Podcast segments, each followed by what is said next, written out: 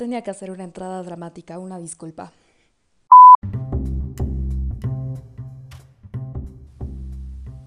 Hola, hola, bienvenidos otra vez a OSEA. Yo soy Mariana de Lucio. Yo soy Carol Lozada. Gracias por escucharnos otra vez. Otra vez. En su podcast favorito.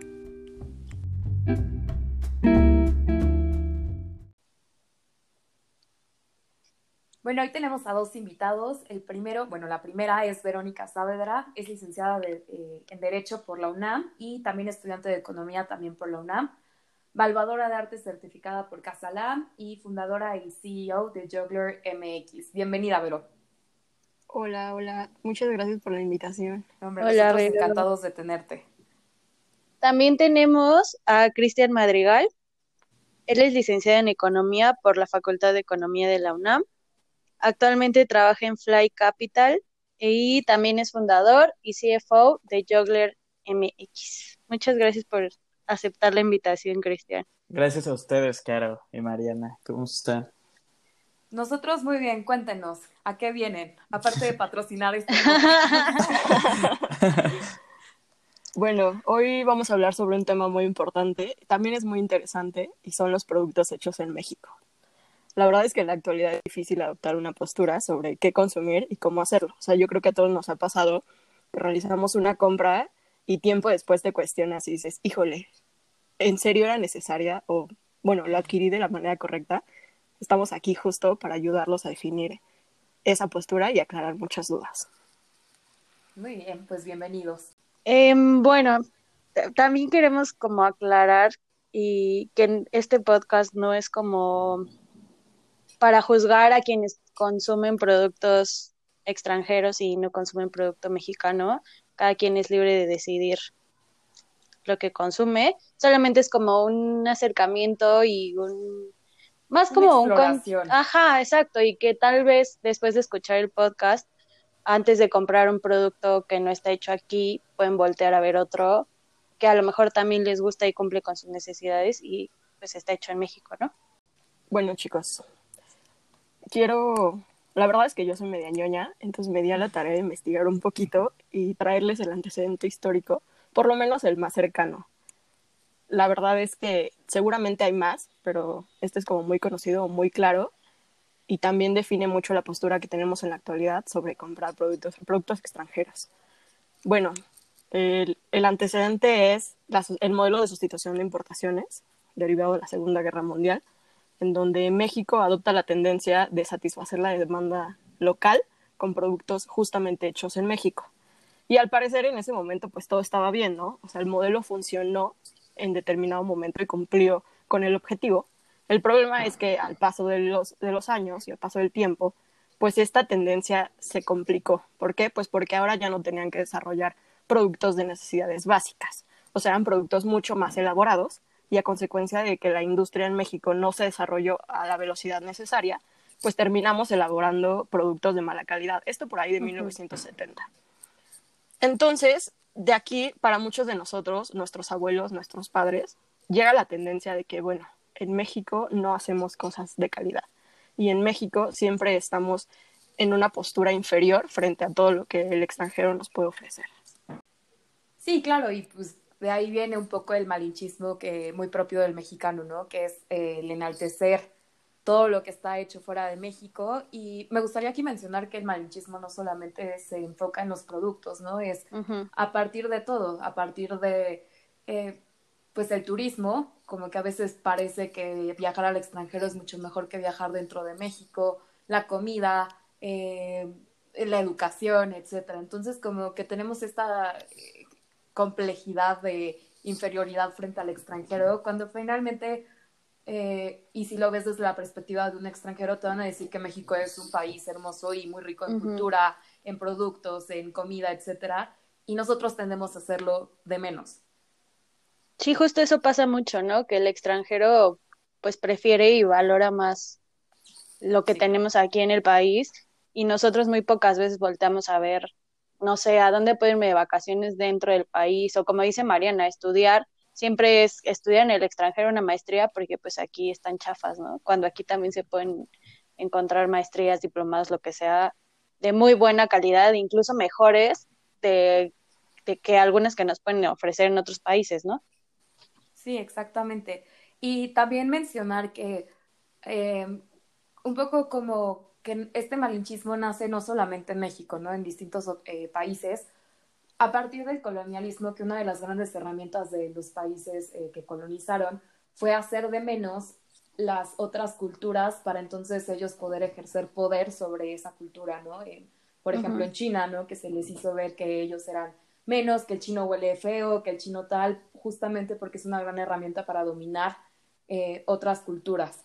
Entonces, pues viene arraigado desde el, el, colonialismo en nuestro país en el que hacemos de menos lo mexicano y enaltecemos lo europeo. Y bueno, últimamente, y creo que ha sido mucho de este siglo y un poco del siglo pasado, enaltecer lo americano, bueno, norteamericano. Y aparte creemos que no, o sea, podemos creer que ya no pasa, pero creo que todos hemos tenido conductas pues malinchistas, ¿no? O que hemos menospreciado, o que hemos pensado que no sé, ese estigma de que lo, no sé, una, un vestido o algo artesanal, bordado, bla, bla, bla, es pobre. Entonces, creo que también... Que, ahora la tendencia white sican es... Es que, ah, es que ese es el otro extremo, ¿sabes? O sea, también... ese tema, sí, claro. Eh, bueno, eh, también eh, queríamos tratar los mitos que se tiene sobre lo que está hecho en México, justo como nos decía Vero en los, en los antecedentes, pues sí hubo, hubo, hubieron años en los que lo que se hacía aquí era de mala calidad, pero creo que sí, últimamente pues las cosas que se hacen aquí están bien hechas, son de muy buena calidad, no, no solamente en textiles, eh, también en comida, no sé, las verduras que compramos siempre, la que compras en el mercado va a ser de mejor calidad que la que vas y te compras en Walmart, ¿no? Sí, 100%. Creo, creo que ahí este, es importante recalcar que, que hoy en día creo que el malinchismo incluso lo podríamos interpretar de otra forma. O sea, creo que muchas veces hoy en día ya no o ya no consideramos los productos mexicanos de baja calidad, sino más bien tampoco sabemos dónde comprarlos o, o, si existen en verdad. Creo que muchas veces también nos dejamos llevar por las marcas estadounidenses o las marcas extranjeras porque pues no sabemos que existen las marcas nacionales que ya lo hacen, ¿no? Y también de alta calidad. Entonces, eso creo que podría ser un tema de que a lo mejor, hoy necesariamente, a lo mejor sí somos malinchistas en, en que decidimos cuando tenemos la información, ¿no? Comprar un producto extranjero porque pues pensamos que es de mayor calidad al mexicano sin incluso dar la oportunidad al mexicano de probarlo, ¿no? Pero también muchas veces pasa que ni siquiera sabemos que, que a lo mejor si yo quiero unos zapatos, que hay marcas mexicanas que también hacen esa variedad de zapatos, ¿no? y pues, que también el mercado de Guanajuato. Exacto. Pero se dedican. creo que también influye mucho que está mucho más a nuestro alcance lo que no está hecho aquí, porque justo no hay la promoción necesaria, no existen como esas redes de comunidades que promocionan los productos o las mini empresas, pymes, lo que sea. Creo que también es tarea de todos, pues apoyar a los mini empresarios con lo que sea, la idea que sea, justo ahorita con el COVID, cuánta gente perdió su chamba y empezó a hacer cosas y a venderlas, ¿no? Ya sea, no sé, vender bordados o vender hasta comida, pasteles, lo que sea.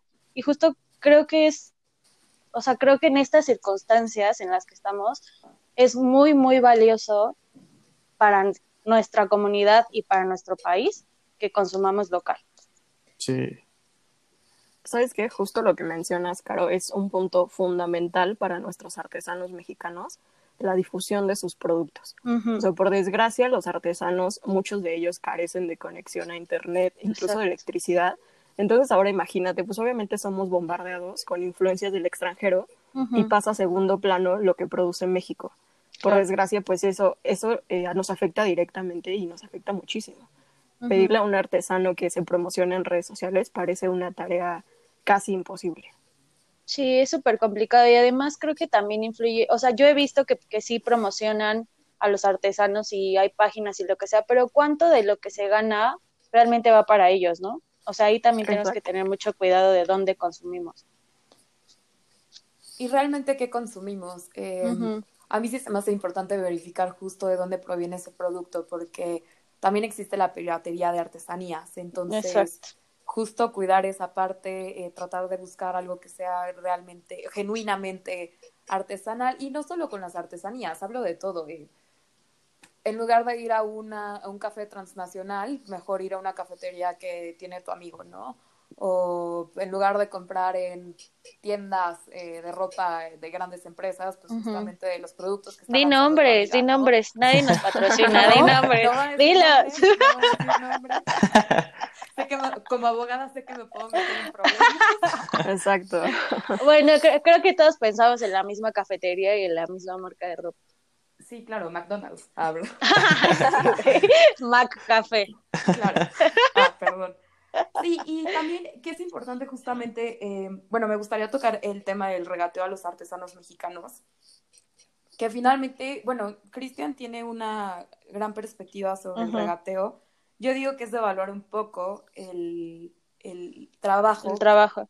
Ajá, que hacen los artesanos, ¿no? Si te están diciendo que cuesta dos mil pesos, cuesta dos mil pesos. Pero la ventaja de las artesanías mexicanas, de los textiles, de los productos mexicanos, es que te duran toda la vida. O sea, si lo, claro que si lo comparas con los 200 pesos que te cuesta una playera en cierta tienda. pues ya, dilo, dilo.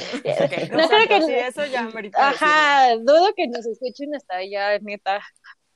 Bueno, o sea, y justo yo no satanizo a quienes lo consumen, yo también lo consumo, eh, porque sería satanizar que tu bolso y nada más de para eso, ¿no? Y no de para dos mil pesos en cada playera. Yo señalo al sistema, no al, al consumidor. El consumidor.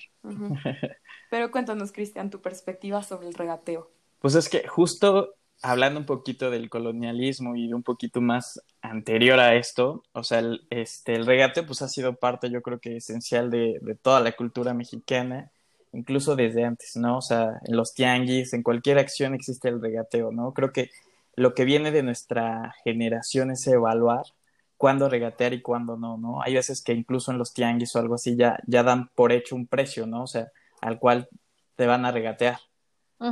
Pero hablando de artesanías y cuestiones, este, pues más hechas a mano y donde uno sabe que, que es su fuente de sustento, creo que es ahí donde tenemos que evaluar si tenemos que regatear, ¿no? Hay veces que que incluso hace ratito que mencionaban los Wexicans, este, hay veces que, que sí muy orgullosos de ser mexicanos y no sé qué, pero prefieren luego pagar dos mil pesos o tres mil por una chamarra que, que diga un, un, nombre en inglés o una frase en inglés, refiriéndose o made, made in Mexico.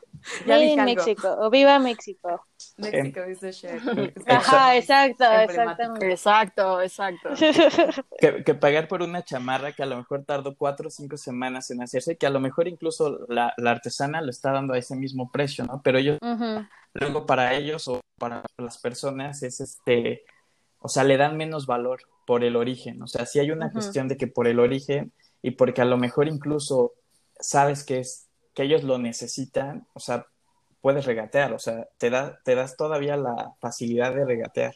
Entonces creo que ese es el regateo que ya no es justo, ¿no? O sea, creo que sí hay momentos para regatear, pero hablando específicamente de artesanías y cuestiones que incluso llevan un proceso más elaborado, es cuando nos tenemos que detener a evaluar el valor que el, que el artesano y, y, la historia pues no sé, hasta milenaria que trae ese producto. Exactamente. Es toda una técnica y muy propia de nuestras comunidades indígenas, como para que eh, creo que a veces eh, parece que les están haciendo el favor, ¿no? Los white chickens, así de, ay, todavía que se la voy a comprar, me la dejan dos mil pesos. O sea, tiene una razón de por qué realmente hay ciertos bordados que son pues si lo quieren ver de precio elevado, de precio elevado, yo lo veo así porque soy pobre, pero, este, o sea, justa, justamente es de evaluar el trabajo de otras personas, ¿no? Tienen por qué ese, ese precio, tiene una, claro. toda una cultura, toda una historia detrás, toda una técnica, y no le estás haciendo el favor a nadie, o sea, es, ese es el precio, eh, sí, es muchas veces el sustento de toda una comunidad, los bordados, entonces, tener cuidado con eso, porque justamente lo que dicen, ¿no? Muy orgullosos de, ay, sí, mexicanos y mis artesanías, pero prefieren regatearlas o comprarlas piratas. Uh -huh. Sí, comprar piratas se nos hace súper fácil. Cuando no vemos todo lo que hay qué? detrás, ¿no? Uh -huh. Exacto. Ahí complementando lo que Cristian nos decía, sí, está muy arraigado en nosotros regatear, pero no es imposible, porque si se dan cuenta, tú no vas a un centro comercial y Y regateas, el precio. cero, nunca. O sea, tú lo ves y lo pagas. Y si Sí. no tienes dinero, no lo compras. Incluso hay personas que ahorran durante mucho tiempo para comprarlo y yo nunca los he visto decir, no, voy a regatear. O En Palacio de. Hierro, Ah, ¿no? Sí, sí, sí. Exactamente. ¿Ya cuánto es lo menos? Pidiendo meses sin Sí. intereses. Ah, es que está, está cabrón porque, o sea, muchos, me incluyo, preferimos endeudarnos así de esa forma cuando hay mil al- alternativas, ¿no? Fuera. Marcas y es- vemos, meses sin intereses. No Exacto, exactamente. Exactamente. Y que justo hay productos de la misma calidad o tal vez mejor, al mismo precio o tal vez un precio más bajo o más alto, pero mexicano, ¿sabes? Hecho aquí. Entonces justo eso es lo que tenemos que hacer, empezar a voltear a ver las alternativas que nos ofrecen pues nuestros artesanos, nuestros emprendedores, pues el país en general. Sí, no está mal. También eh, concientizarnos que ya estamos en un mundo muy interconectado, que la globalización finalmente hizo una economía ya muy, eh, pues, o sea, de aquí. Global, ajá. Global, exactamente. Es, que está, es sonaba muy repetitivo. Entonces, no está mal que combines, o sea, no está mal, no, no estoy satanizando que vayas a cierto café transnacional, ¿no? Veces se- Di el o sea, se vale se vale que transnacional, pero sí justamente buscar las alternativas y voltear al mercado local eh, y tratar de impulsarlo, ¿no? Y que justo eso, o sea, que hablas de que ya el mundo está súper conectado, que es muy fácil hacer una compra desde aquí, desde mi casa a China, también no nos ponemos a pensar en el impacto ambiental que tiene que me traigan mi traje de baño de 200 pesos desde China hasta mi casa. O sea, No, realmente... no solo, no solo lo ambiental, a mí también me gustaría ser muy clara en algo, también los derechos laborales, o sea, hay niños Ujú. explotados eh, en maquileras enormes, no sé si también vieron cuando en Bangladesh se cayó una, un edificio dejando, no, no me acuerdo cuántos muertos, justamente porque son las maquileras de empresas transnacionales de ropa de fast fashion, ¿no? O sea, sí, lo, sus- o sea, eh, lo ambiental, pero también estamos hablando de, de, de explotación laboral infantil. Y va, va súper relacionado porque no sé si han escuchado la huella de carbono. Sí, sí, sí. Sí. Eh, realmente, o sea, ¿cuántas veces y cuántas compras en México hay de productos que se tienen que traer desde lejos y que los traigan en avión y que luego los transporten en auto hasta- para que llegue hasta tu casa?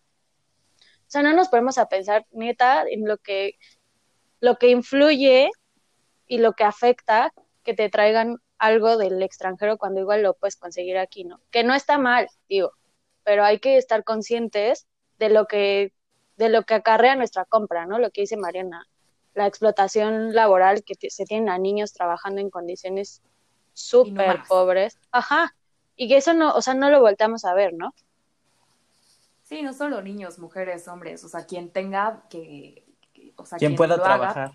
Exactamente. Sí, y, po- y- y aparte lo piensas y dices, ok, un traje de baño me cuesta 200 pesos, ¿cuánto le estarán pagando a la persona que maquiló? Pensando Sí, en exacto. todo el En cuánto cuesta la tela, Ajá, porque ahí te traerlo. incluye el envío, te incluye, o sea, el mínimo por ciento es para la persona que la maquiló. Entonces, digo, no está mal justamente eso que digo, yo no señalo al consumidor.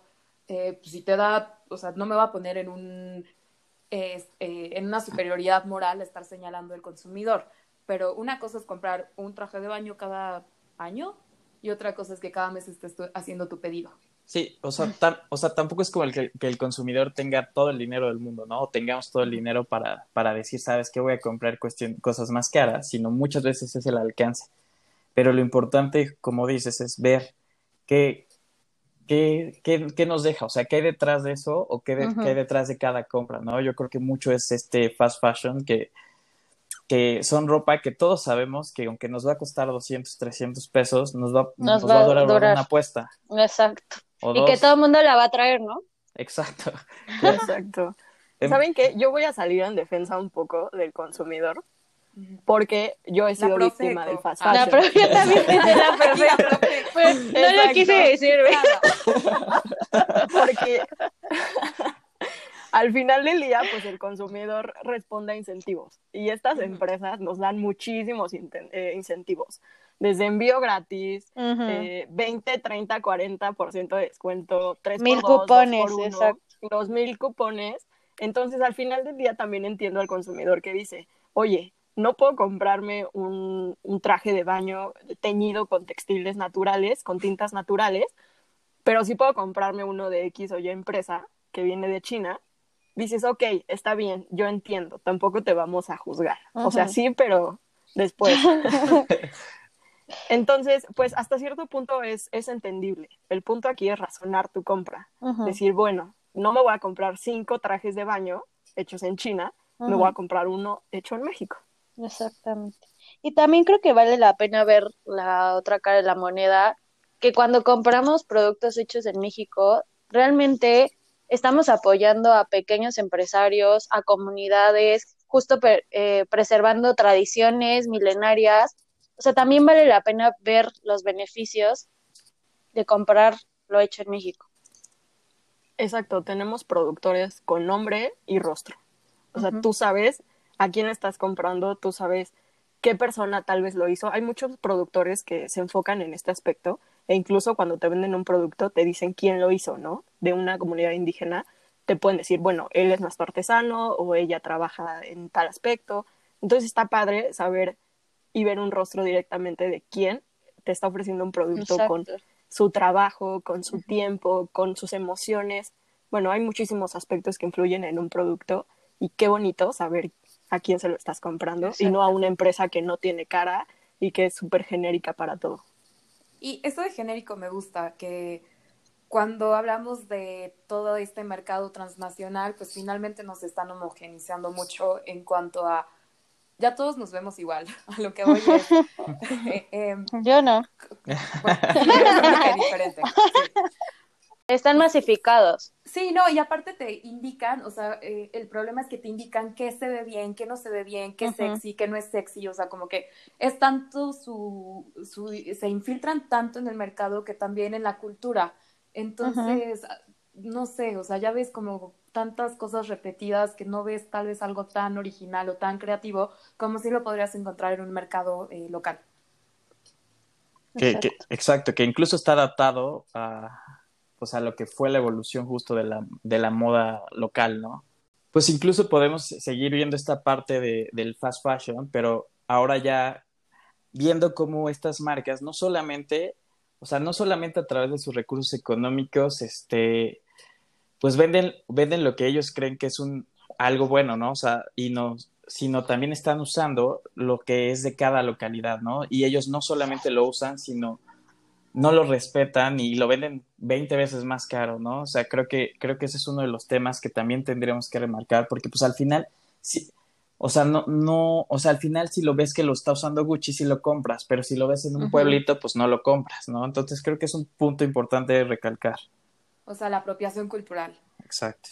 Exacto. Eh, sí, eh, existen muchísimos casos de, por ejemplo, un cierto diseñador francés que usa la suela roja, que eh, vendió unas, unas eh, bolsas, no sé si las ubiquen, que son como tejidas de mimbre, pero les puso su marca. Entonces, al ponerle su marca, una bolsa así normalmente en, en el mercado te cuesta máximo 400 pesos, y él las estaba vendiendo como en 30 mil pesos, ¿no? Y se puso súper de moda y, es, y sí usó artesanos mexicanos y les pagó muy poco.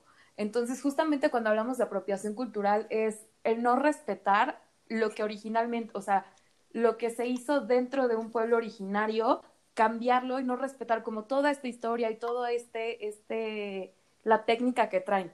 Y a- apropiárselo, pues. O sea, no todo es apropiación cultural, estoy de acuerdo, pero más o menos esta es la tendencia. Cuando hay un interés económico, o sea, que es más económico que, pues, que social, ¿no? Creo que ese es el, el gran tema.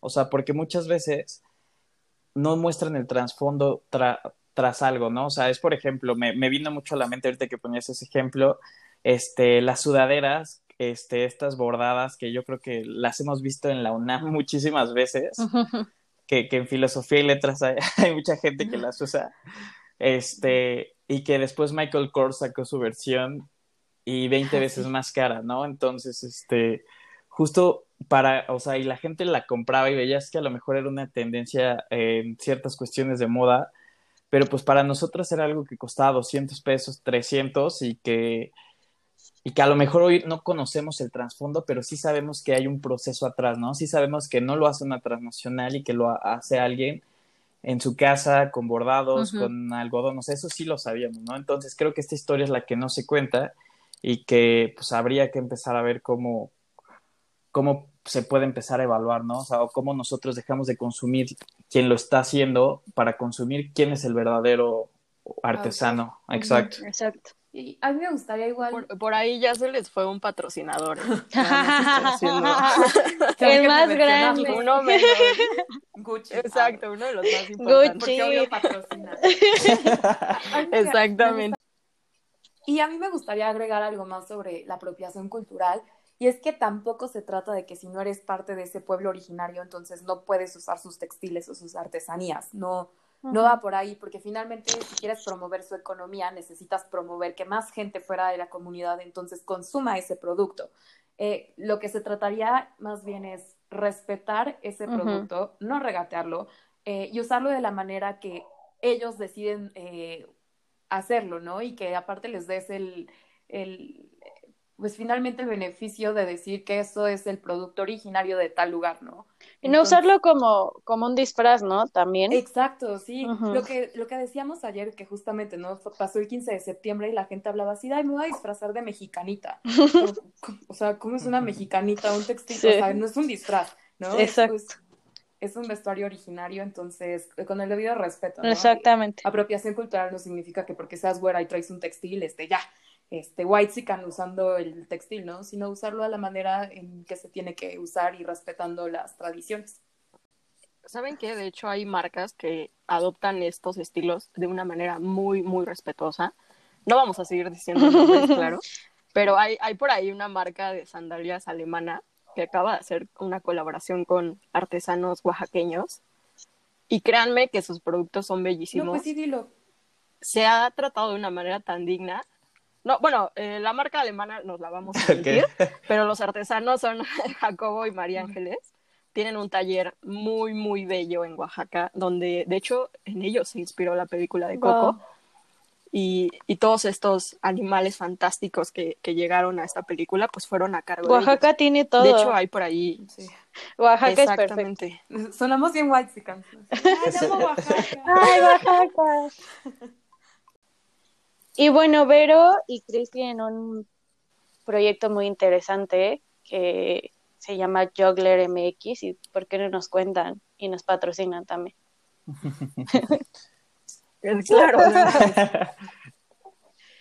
bueno, pues les cuento un poco de cómo nace este proyecto y como ayer le decía a las chicas, pues este es un proyecto hijo de, de la pandemia.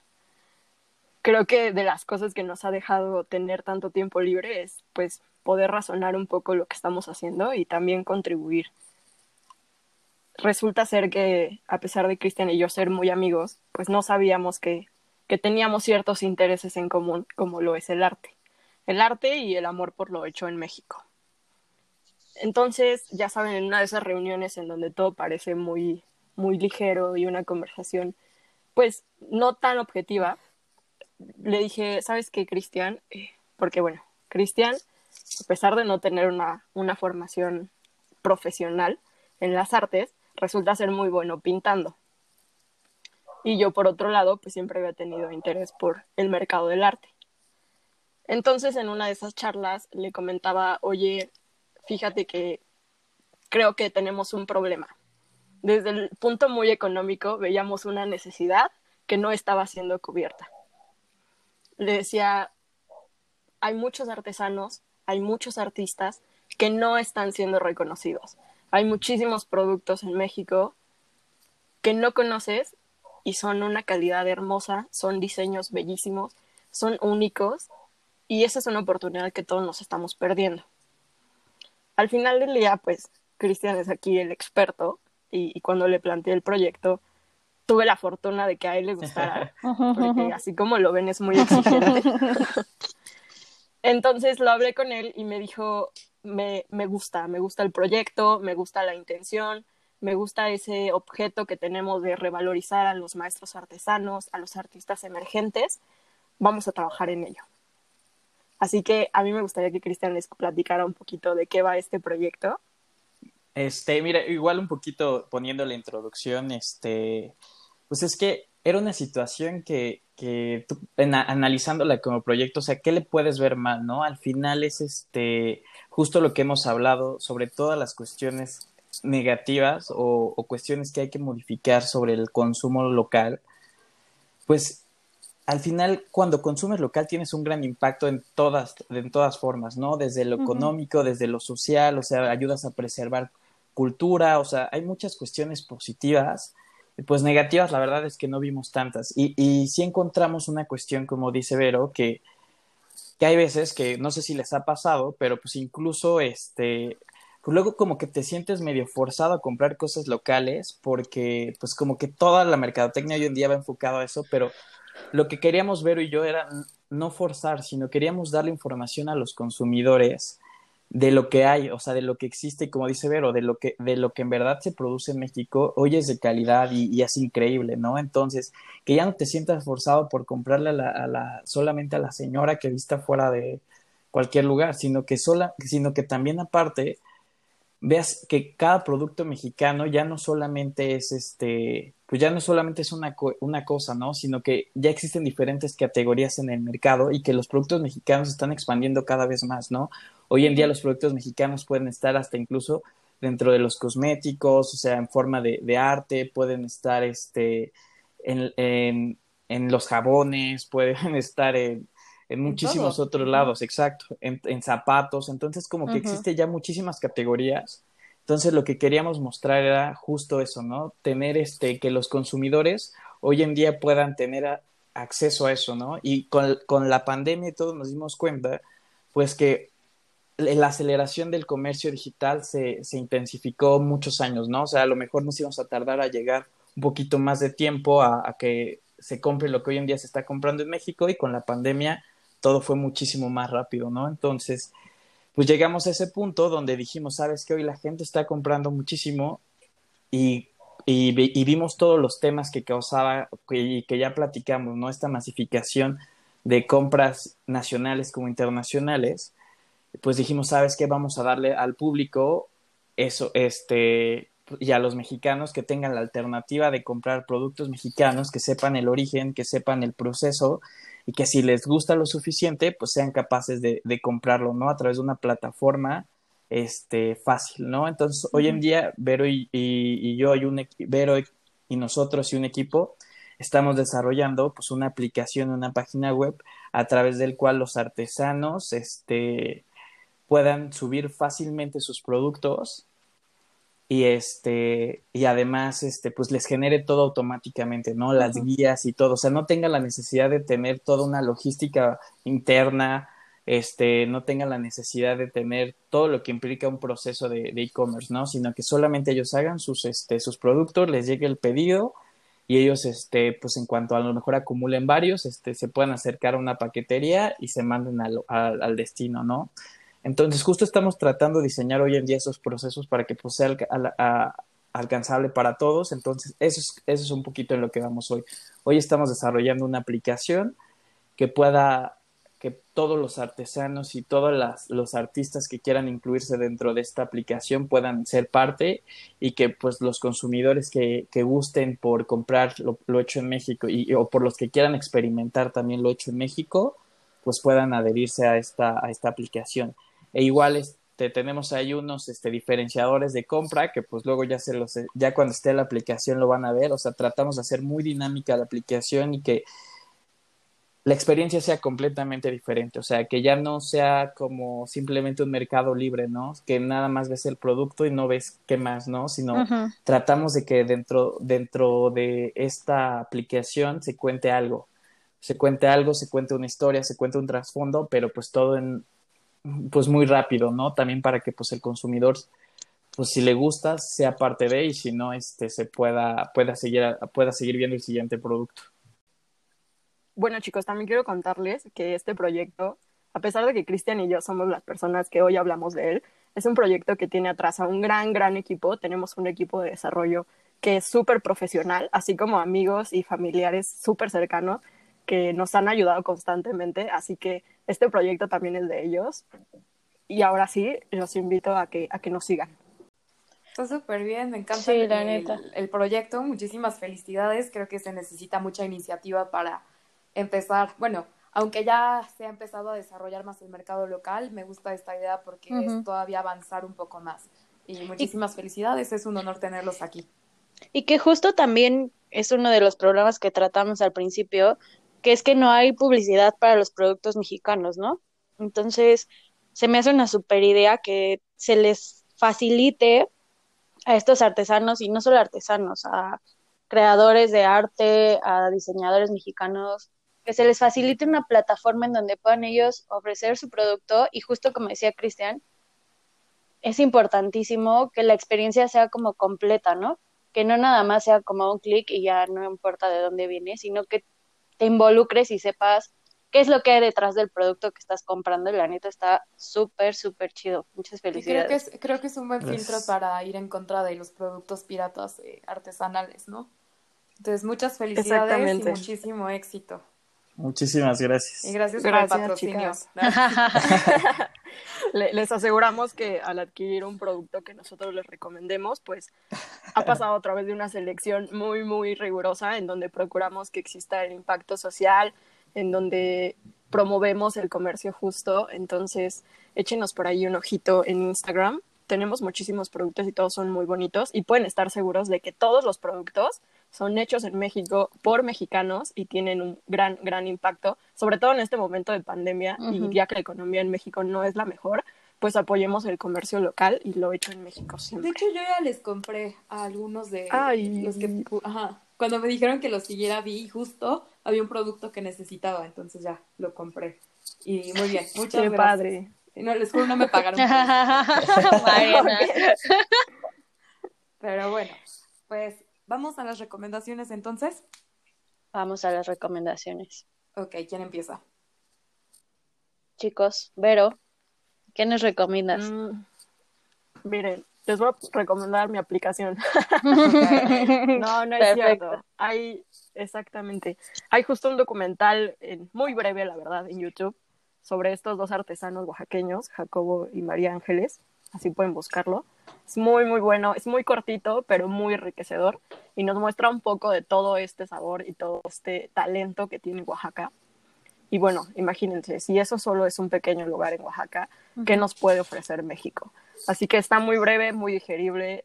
De hecho, me parece que es hecho por un youtuber. Entonces, está muy, muy, muy ligero. Se lo recomiendo muchísimo. Pues si nos pasas el link, lo publicamos. Se los dejamos. Sí, sí, sí, por supuesto. Muchas gracias. ¿Tú, crees?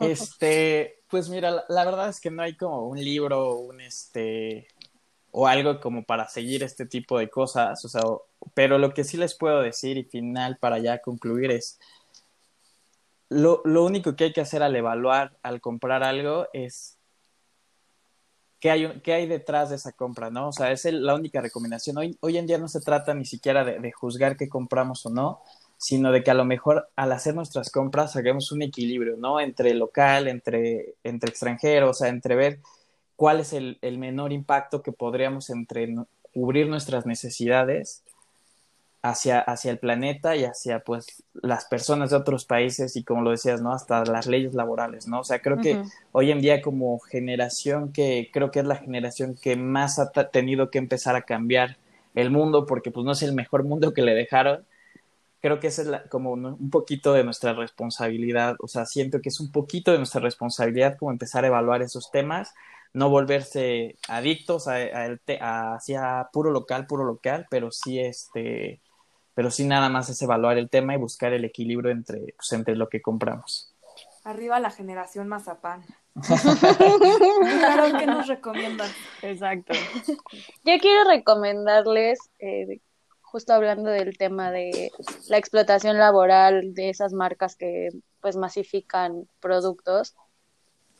Hay un documental en YouTube también de un youtuber eh, que se llama La dura industria textil en Bangladesh. Es un chavo que viaja por todo el mundo eh, y justo va a Bangladesh a ver cómo son las fábricas y a preguntar cuánto les pagan y en qué condiciones trabajan. Y la verdad es que es muy crudo y sí es un putazo de realidad de decir, güey, estoy consumiendo esto, ¿no? Estoy, estoy aportando que esto continúe. Eh, el youtuber se llama Lethal Crisis con Y.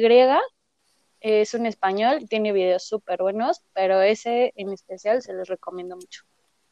Sí, y justo lo que importa es que por tu, o sea, no tuya, ¿no? No, no tuya, Caro, pero por, tu culpa. Por tu culpa. No, pero justo por tu gusto este, tan egoísta de verte bien en un traje de baño que cuesta 200 pesos, estás aportando a todo, eh, toda esta cadena de violación a derechos humanos, de este, no sustentabilidad, etcétera. Exacto. Entonces, sí, creo que es bueno verlo y abrir los ojos un poco. ¿Y tú, Mariana? Yo no quiero sonar como tan egocéntrica, pero les recomiendo. mi Facebook, les recomiendo mi Instagram, mi en México. Yo soy un producto mexicano, me recomiendo. no, además de Síganme. consuman local, Aparte, por favor, por favor. este, no, real. Eh, Alguna vez le hice una entrevista a una antropóloga muy importante que es tal vez la referencia de textiles mexicanos, a Marta Turok. Entonces está en YouTube, eh, lo hice con UNAM Boston y lo que rescato de esta entrevista que le hice es que a mí me hizo cambiar de opinión sobre la apropiación cultural. Hablamos justo de esto, en contra del fast fashion. Y de hecho su, su visión es muy objetiva. Yo pensé que iba a ser muy, no, nada de fast fashion y es muy eh, interesante lo que ella plantea. Entonces se los recomiendo. Igual si quieren les dejo el link y consuman local. Muy bien. Súper. Muchas gracias.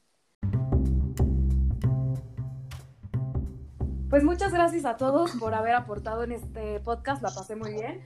Eh, muchas gracias por estar aquí, por apoyar el mercado local. Muchísimo éxito en su proyecto y ojalá los tengamos de regreso cuando ya haya lanzado el proyecto y nos cuenten cómo está. O cuando hablemos de White Chickens. White Chickens. Nosotros encantados. Nosotros encantados de estar aquí. Muchas gracias. No, está tan mal ser white chican. Digo, al final del día estas personas pues suelen estar mucho en el extranjero. Así que está bien, está bien que promuevan los productos hechos en México. Si eres white chican, no te sientas ofendido. Al contrario, ve al extranjero y llévate productos hechos en México y presúmelos y obviamente recomiéndales a todos que vengan y consuman de manera razonable productos hechos por nuestros artesanos. Pues sí, siendo mexicano en el extranjero eres embajador del país, entonces déjanos bien parados, nada más. Exactamente. pues muchas gracias chicos. Gracias a ustedes. Gracias a ustedes. Felicidades. Muchas gracias en serio. Bueno, a todos los demás nos escuchamos pronto. Gracias por aguantarnos un episodio más. Bye. Bye. Bye.